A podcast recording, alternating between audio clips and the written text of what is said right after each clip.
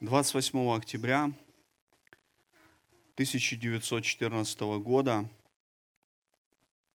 в городе Нью-Йорк в еврейской семье выходцев из России родился мальчик, которого до сих пор в Соединенных Штатах Америки называют человек, который спас детство. Этого мальчика назвали Джонас – фамилия Солк. Джонас Солк. Человек, который спас детство. Почему такое странное название? Почему до сих пор много людей, которые проживают в Америке, именно так его называют? Дело в том, что в середине 20 века в Европе и США началось общенациональное бедствие. То есть была некая эпидемия. Эпидемия заболевания, которое называется полиомиелит или детский спинномозговой паралич. На то время это была действительно катастрофа. 32-й президент Соединенных Штатов Америки Франклин Рузвельт стал заложником этой болезни. В детстве он переболел, и до конца своей жизни он остался прикованным к инвалидному креслу. Так вот, в 1952 году в США эта болезнь она привела к смерти 3145 человек. 21 269 человек были частично парализованы. И в основном это были дети. Это были дети, достаточно маленькие дети. И вот Джонас Солк, он стал по своей специальности доктором, вирусологом. Человек, который посвятил свою жизнь для того, чтобы исследовать. Исследовать не просто болезни, а искать выходы, как сделать так, чтобы эта болезнь перестала убивать. И вот, работая со своей командой, они разработали некую вакцину. В 1952 году он заявил о том, что у него есть вакцина от полиомиелита. И для того, чтобы доказать всем, что эта вакцина, она действительно действенна, он сделал шаг веры. Он привил сначала самого себя, потом свою жену, потом трех своих сыновей. Он испытывал вакцину на себе, на своей семье. Вакцина работала. Это была правда. И вот в 1955 году Джонас Солк заявил о том, что есть. Есть средство, которое сохранит жизнь. Это была правда. И вот в 1955 году это было просто чудо. По всей стране ревели заводские гудки. Звонили церковные колокола. В церквях и синагогах люди молились, а родители и учителя, не стесняясь, плакали от счастья.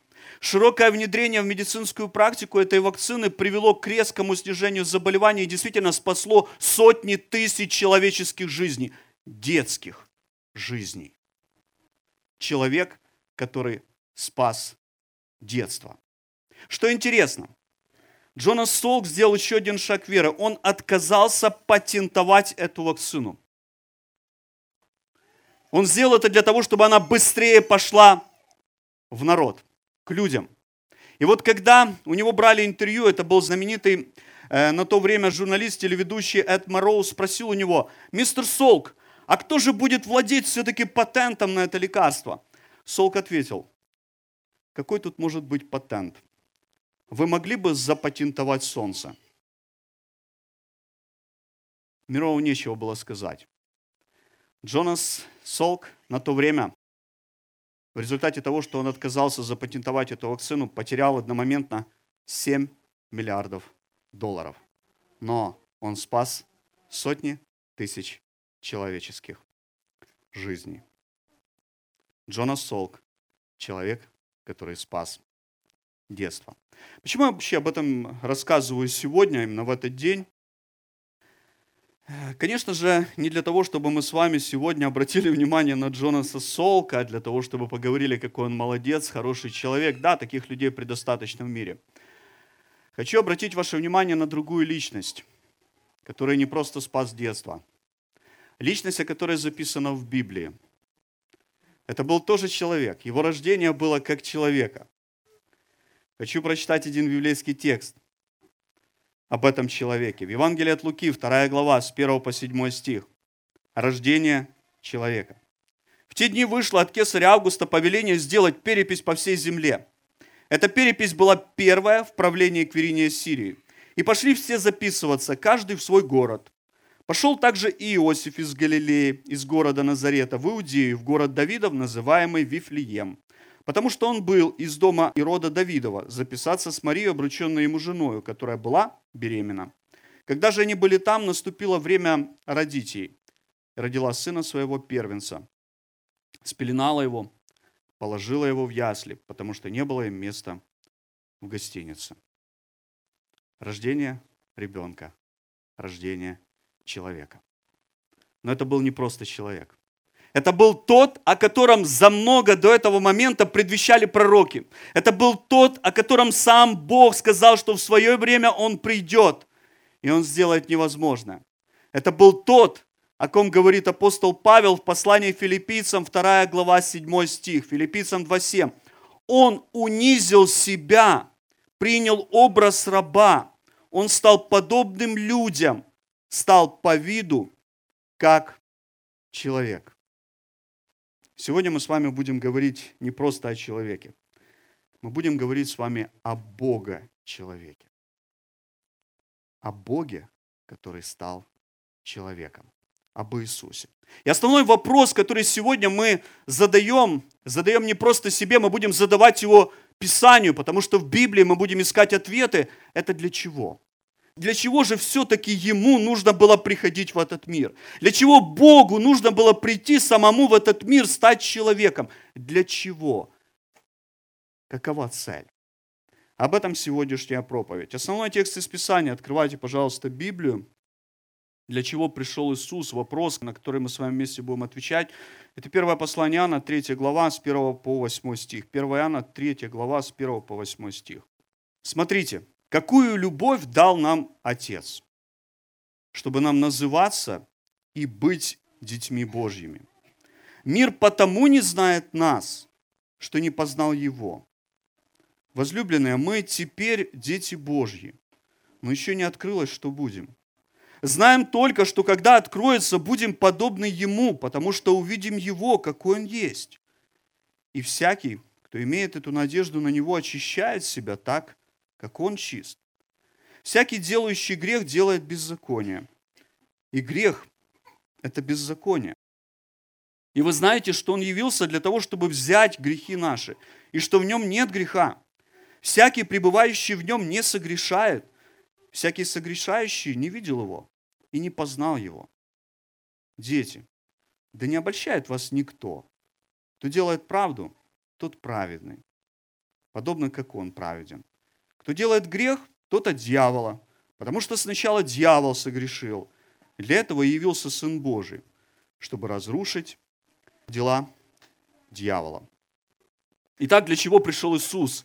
Хочу, чтобы мы с вами вот в этом тексте именно нашли ответы на эти вопросы. Я понимаю, что их, этих ответов может быть намного больше. Можно рассмотреть то, что сам Иисус говорил о том, для чего же все-таки ему было приходить в этот мир. Можно посмотреть Старый Завет. Мы с вами, кстати, это делали на протяжении вот нескольких недель, когда мы смотрели, смотрели в Старый Завет и искали. Снова и снова искали для себя эти ответы. Мы пытались смотреть на Христа не только с позиции Нового, но и с позиции Старого Завета. Но сегодня я хочу предложить вам вот именно этот текст и вместе с вами увидеть три основные причины.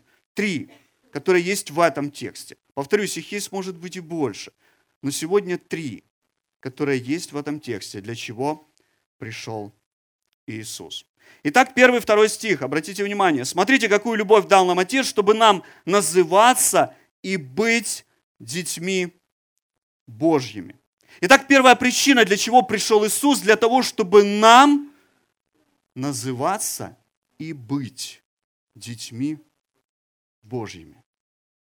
Согласно данных, предоставленных ЮНИСЕФ, это детский фонд Организации Объединенных Наций, на сегодняшний день около трех миллионов детей в мире находятся в приютах, в интернатах. Это так, официальная статистика. Это дети, у которых нет родителей. Это официальная статистика. Э, скорее всего, таких детей намного больше. В конце концов, есть беспризорники, есть люди, которые находятся на территории военных конфликтов. Есть те, о которых даже никто и не вспоминает и не знает. Но вот официальная статистика такова. 3 миллиона детей, у которых нет родителей. В Украине на сегодняшний день около 100 тысяч детей, которые находятся в интернатах, в приютах. Опять-таки, это статистика официальная. К сожалению, тенденция такова, что с каждым годом это количество все еще растет. Детей, у которых нет родителей, становится больше. Это правда. И эта статистика, она, знаете, такая страшная довольно-таки. Но я хочу вам сказать, есть другая информация. Есть куда более страшная статистика, которая говорит о том, что мы все с вами появились в этот мир сиротами. Да-да, вот каждый из вас, каждый из нас, кто сидит в этом зале, и вообще из людей, которые живут на планете Земля и жили, мы все появляемся в этот мир сиротами.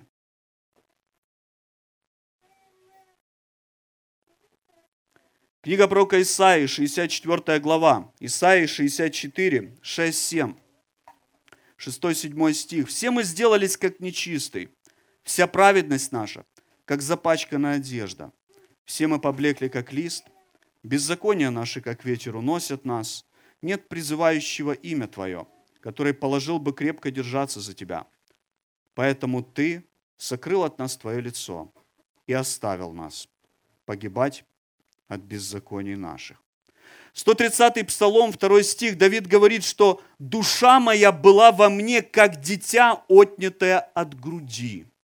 Мы все появляемся в этот мир с каким-то внутренним состоянием пустоты. Чего-то не хватает, чего-то очень важного и ценного. Мы появляемся в этот мир духовными сиротами. Почему так, спросите вы?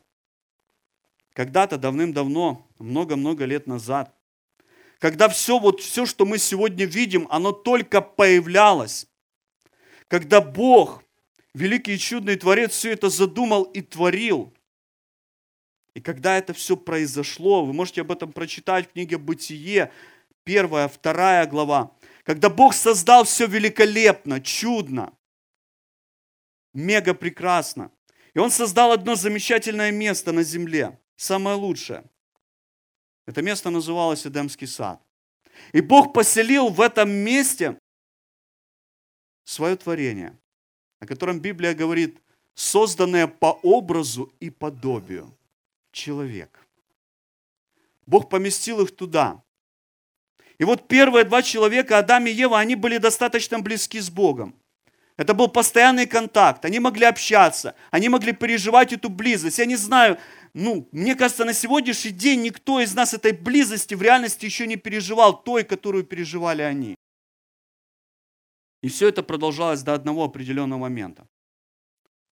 Когда люди, те, которые были созданы по образу и подобию Божию, те, которые стали, по сути, венцом творения Божия, они сделали преступление. Они восстали против Бога. Своим непослушанием. Потому что когда Бог поселил их в Эдемском саду, Он сказал им, вот, это все для вас. Живите, плодитесь, размножайтесь, наполняйте землю, трудитесь. Но не делайте только одного. Не ешьте от дерева познания добра и зла. Но они ослушались. Они восстали против Бога. Они восстали против того, кто дал им жизнь. И вот это и есть тот ключевой момент, после которого началась та катастрофа, в которой мы сегодня с вами находимся. Тогда и произошел этот разрыв между Богом и человеком. Друзья мои, не Бог оставил нас. Мы оставили Его. Книга пророка Исаии, 53 глава, 6 стих. Исаии 53, 6. «Все мы блуждали, как овцы, совратились каждый на свою дорогу». Исаия 59 глава 2 стих. «Но беззаконие наши произвели разделение между вами и Богом вашим, и грехи ваши отвращают лицо его от вас, чтобы не слышать». Не Бог оставил нас, мы его оставили. Мы отвернулись от него. Друзья мои, мы рождаемся в этот мир духовными сиротами. И это касается всех людей. Это не касается какой-то определенной группы. Это не касается только Адама и Евы. Э, этот грех стал достоянием всех людей. И через этот грех человека перешла смерть. Послание к римлянам, 3 глава, 10, 11, 12 стих. Как написано, нет праведного ни одного, нет понимающего, никто Бога не ищет. Все совратились с пути до одного негодны. Нет делающего добро. Нет ни одного. Еще раз повторюсь, друзья мои, что у нас есть серьезная проблема. Мы все рождаемся в этот мир, оторванными от Бога. Это духовное сиротство. И все, что мы имеем на сегодняшний день, все вот эти проблемы, все, что мы переживаем в современном мире, это лишь результат, это последствия того, что мы оторваны от того, кто дал нам жизнь. И возвращаясь к нашему сегодняшнему тексту, смотрите, какую любовь дал нам Отец, чтобы нам быть и называться Его детьми. И Иисус пришел в этот мир для того, чтобы вернуть нас к Отцу. Он снова подарил нам этот шанс, Он подарил нам надежду. Он пришел для того, чтобы мы получили это усыновление. Он пришел для того, чтобы вернуть утраченное. Первое послание Петра, 3 глава, 18 стих. 1 Петра 3,18. «Потому что Христос, чтобы привести нас к Богу, однажды пострадал за наши грехи, праведник за неправедных». Евангелие от Иоанна, 1 глава, 11, 12, 13 стих. «Пришел к своим, свои его не приняли, а тем, которые приняли его, верующим во имя его, дал власть быть детьми Божьими, которые не от крови, не от хотения плоти, не от хотения мужа, от Бога родились». И послание к Галатам, 3 глава, 26 стих. «Ибо все вы сыны Божии по вере во Христа Иисуса».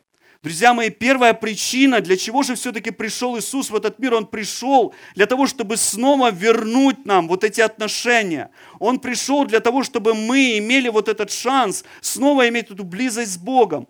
Он пришел для того, чтобы усыновить нас.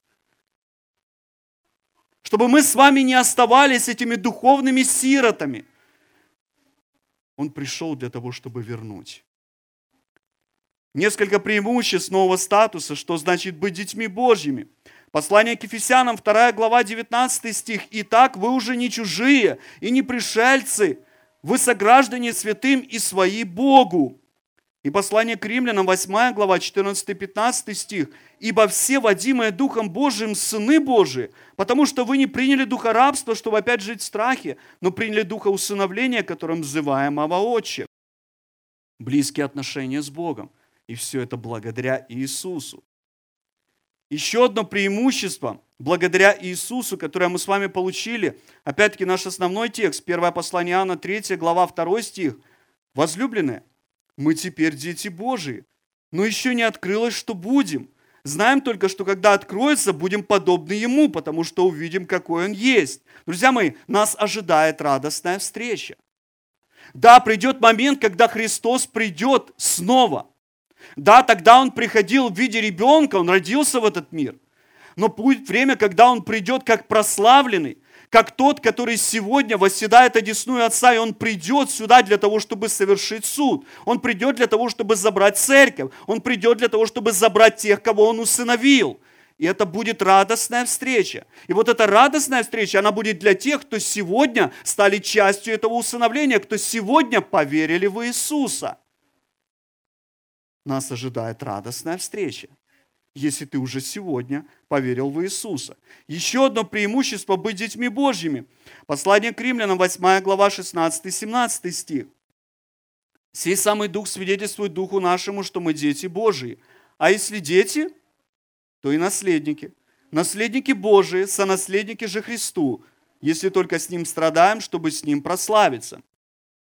Еще один текст – это первое послание Петра, первая глава, 3, 4, 5 стих.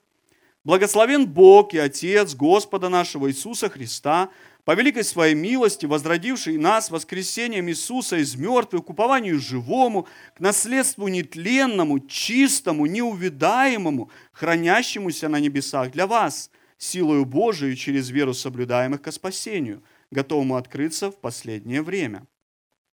Еще одно преимущество, которое мы получили – благодаря тому, что пришел Иисус, и благодаря тому, что мы получили это усыновление, это то, что нас ожидает наследство.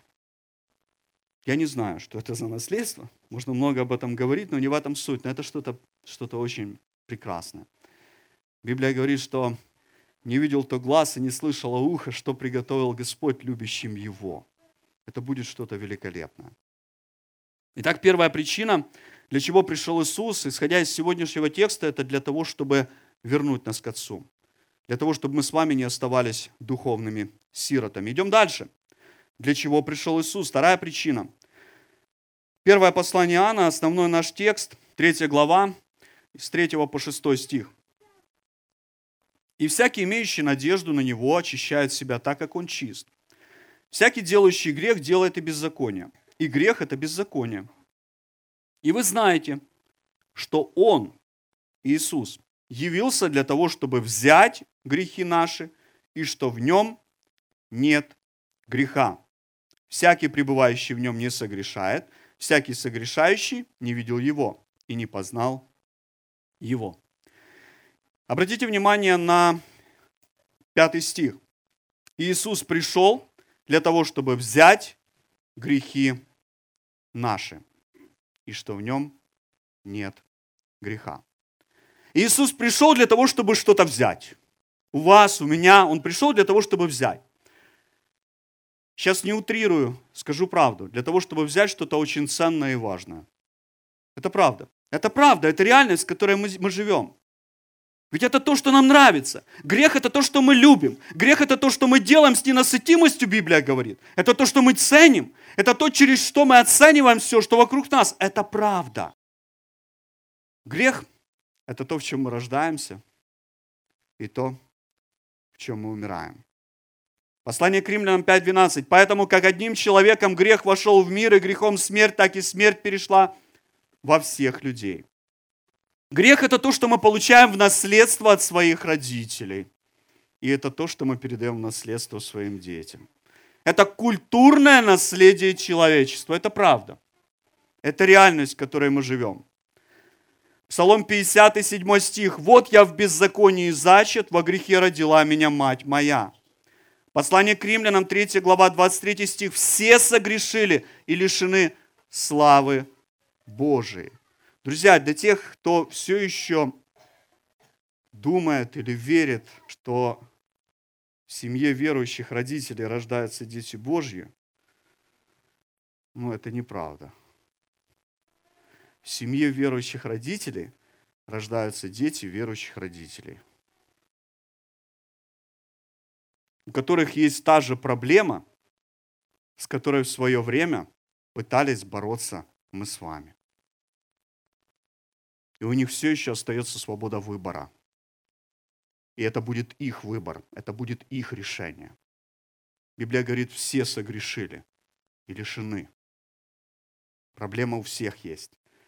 Поэтому, к сожалению, это правда, что грех – это то, что мы очень любим, то, что мы очень ценим, это то, в чем мы рождаемся и умираем, это то, что мы передаем по наследству. Грех – это то, что делает нас ненавистными в отношении друг друга и в отношении Бога. Апостол Аков, послание Иакова, 4 глава, 1 стих. «Откуда у вас вражды и распри?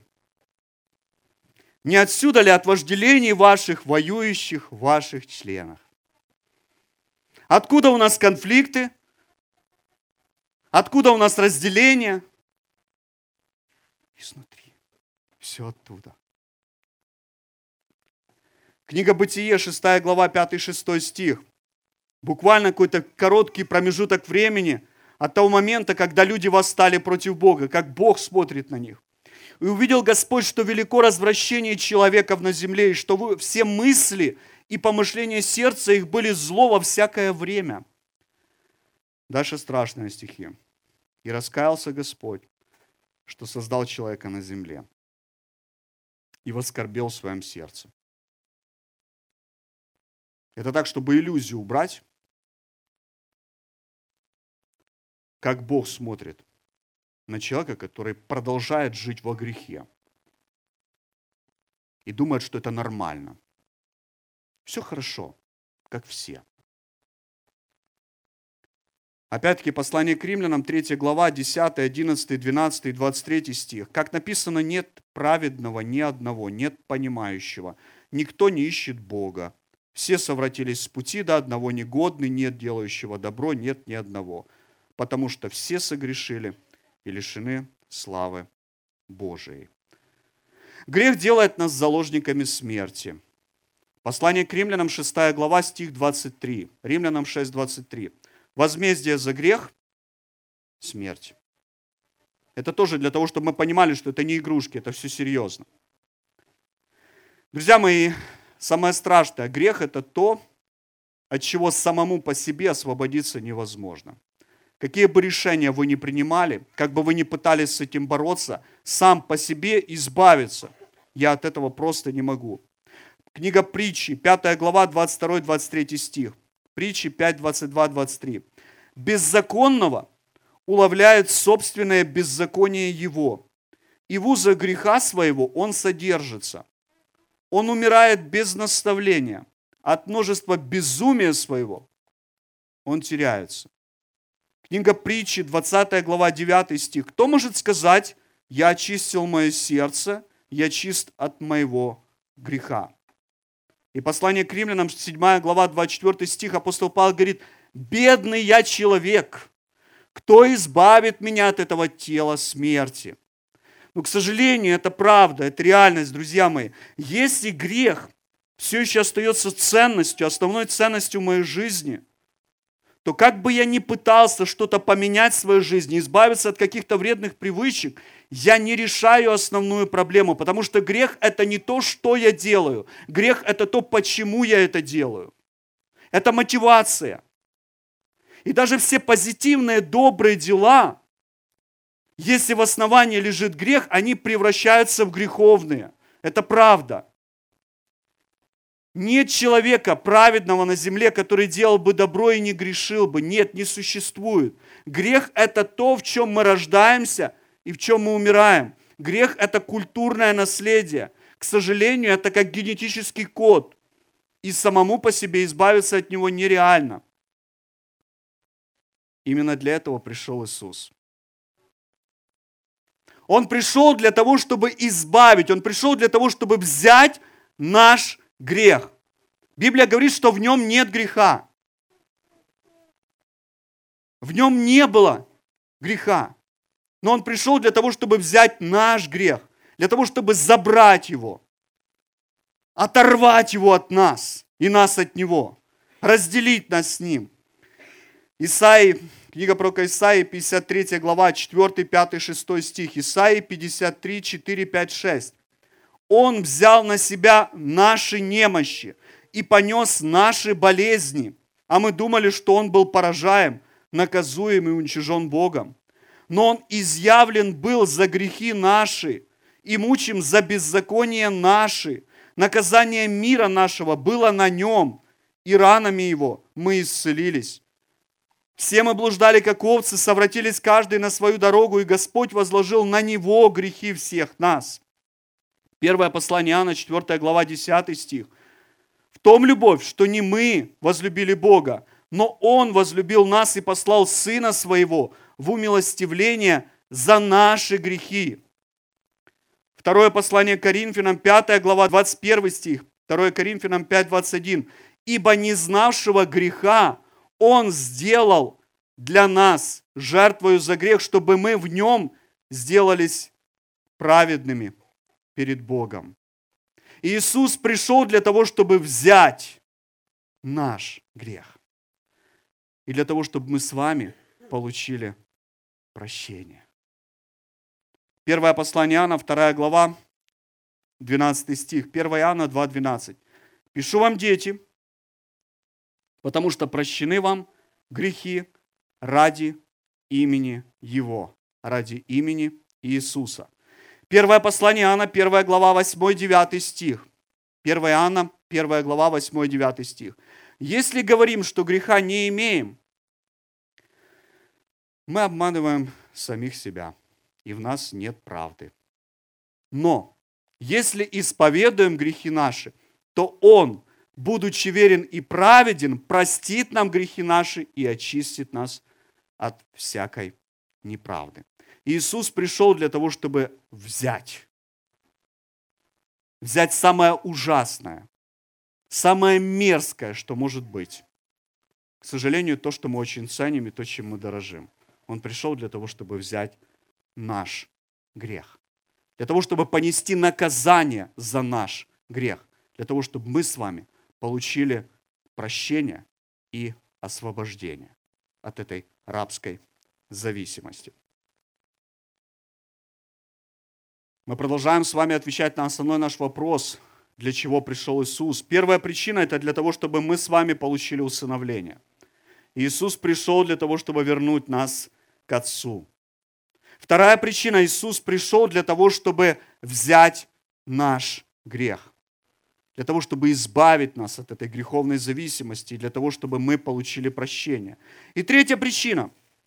Первое послание Иоанна, основной текст, третья глава, 7-8 стих. 1 Иоанна, 3 глава, 7-8 стих. Дети, да не обольщает вас никто. Кто делает правду, тот праведен, подобно как он праведен. Кто делает грех, тот от дьявола, потому что сначала дьявол согрешил. Для этого явился Сын Божий, чтобы разрушить дела дьявола. Итак, третья причина. Иисус пришел для того, чтобы разрушить дела дьявола. Другими словами, для того, чтобы обезоружить. Обезоружить врага. Что же за, дела такие, которые дьявол делает? Евангелие от Иоанна, 10 глава, 10 стих. Иоанна 10, 10 можете открыть. Иисус говорит, вор приходит для того, чтобы украсть, убить и погубить. Украсть, убить и погубить. Основная цель дьявола заключается в том, чтобы извратить все то, что Бог сотворил. Основная цель дьявола заключается в том, чтобы уничтожить нас с вами, чтобы лишить нас всякой надежды. И инструмент, которым он это делает, опять-таки это грех. Это греховная зависимость. Послание к Ефесянам можете открыть, вторая глава. Ефесянам, вторая глава, 1, 2, 3 стих. Ефесянам, вторая глава, 1, 2, 3 стих. «И вас, мертвых по преступлениям и грехам ваших, в которых вы некогда жили, по обычаю мира, по воле князя, господствующего в воздухе, духа, действующего ныне в сынах противления, между которыми и мы все жили некогда по нашим плотским похотям, исполняя желания плоти и помыслов, и были по природе чадами гнева, как и прочие. Друзья мои, у дьявола есть инструмент, которым он пытается принести как можно больше вреда. Он использует нашу с вами предрасположенность к греху для того, чтобы еще больше усугубить нашу ситуацию. Он пытается сделать все. Все только для того, чтобы мы с вами не обратились к Богу. Он пришел для того, чтобы украсть, убить и погубить. И, друзья мои, к большому сожалению, чисто по-человечески мы с вами не способны с этим совладать. Мы не можем никак ему противостоять. Апостол Павел говорит, послание к римлянам, 7 глава, 8, 18, 19 и 20 стих. Римлянам 7, 18, 19, 20.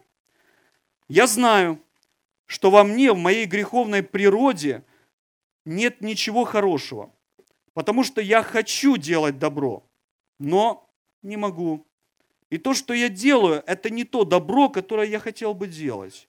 Я продолжаю делать зло, которого не хочу делать. Итак, если я делаю то, чего не хочу, то это уже не я делаю, а грех, который живет во мне. И вот эта бессмысленная борьба, которая могла бы продолжаться, к сожалению, ни к чему хорошему не вела. Но Иисус пришел для того, чтобы избавить нас от этого рабства.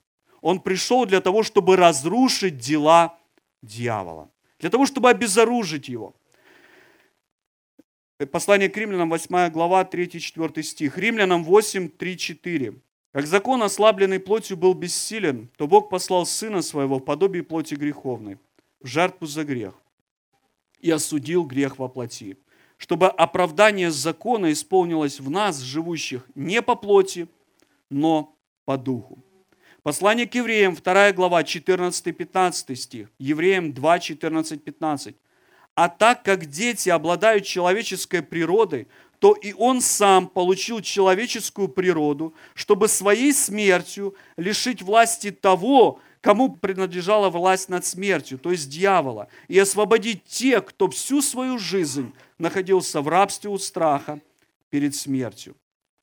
И послание к Колоссянам, 2 глава, 15 стих. «Бог обезоружил начальство и власти, властно подверг их позору, восторжествовав над ними собою.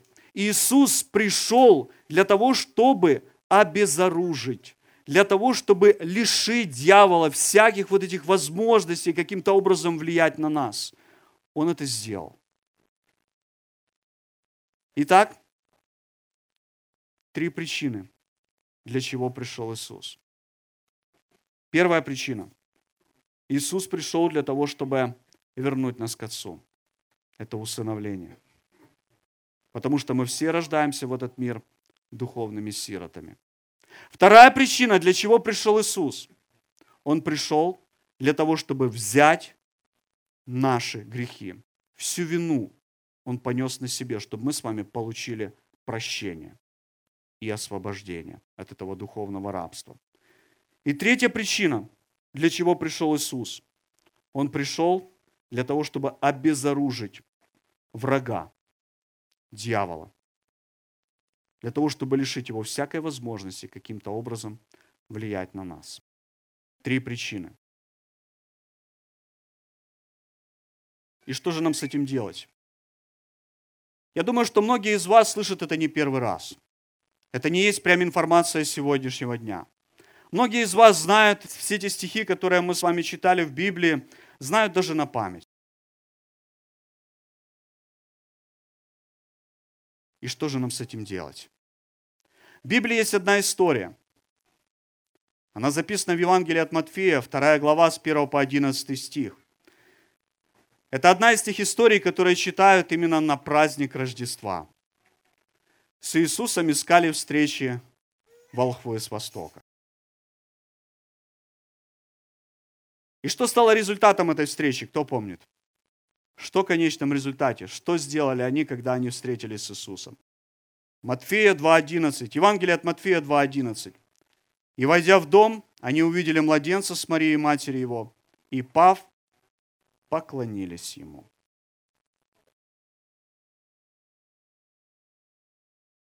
Я могу очень много знать о том, что говорит Библия про Христа. Я могу обладать всей информацией относительно того, для чего Иисус пришел, что Он сделал для меня. Но если это все не ведет меня к тому, чтобы я поклонился Ему, если я все еще остаюсь с позиции человека, который просто знает и ничего с этим не делает, то это просто информация. Вы просто в очередной раз что-то вспомнили, и остались при своем мнении. Основная цель вообще всего того, что мы здесь делаем, всего того, что сегодня мы с вами читали в Писании, это снова и снова привести нас в присутствие Его, для того, чтобы мы поклонились Ему. Слово Божие говорит, что Бог сегодня продолжает искать поклонников, тех, кто будут поклоняться Ему в духе и истине. И поэтому сегодня вопрос к тебе. Твое положение сегодня перед Богом. Поклонился ли ты Христу? Тому, кто родился? Тому, кто взял на себя твой грех? Тому, кто умер за тебя и воскрес? Поклонился ли ты Ему? Продолжаешь ли ты это делать? Потому что это не одноразовая акция поклонения, это то, что происходит с нами всегда и везде – Поклоняешься ли ты ему? Это вопрос к каждому из нас. Потому что придет время, когда он снова придет, как прославленный. И Библия говорит, что перед ним преклонится всякое колено. Всякое. Кто-то это сделает, потому что так надо. А кто-то, потому что очень рад будет его увидеть. Иисус пришел для того, чтобы подарить нам жизнь. Принял ли ты эту жизнь? Живешь ли ты Иисусом, верой в Него? Ожидаешь ли ты Его второго пришествия? Хочу, чтобы мы сейчас с вами встали вместе и помолились. Господь, я благодарен Тебе за Твой замечательный план спасения. Спасибо за то, что в свое время Ты сделал все для того, чтобы вернуть нас к себе. Ты не оставил нас даже тогда, когда мы оставили Тебя.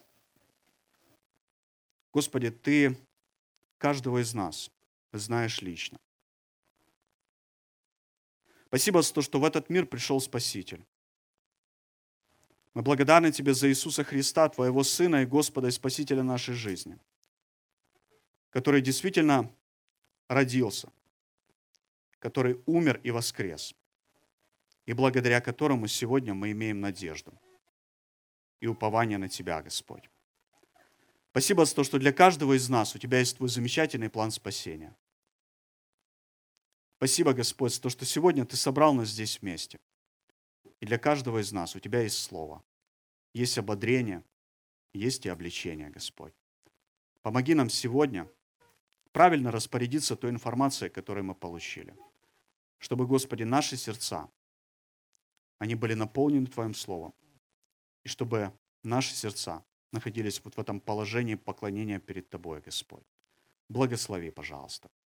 Еще раз спасибо Тебе, Господь, за это замечательное время, за церковь, за семью духовную, за каждого, кто сегодня здесь есть, Господи. Спасибо за то, что Ты среди нас. Слава Тебе во имя Иисуса Христа. Аминь.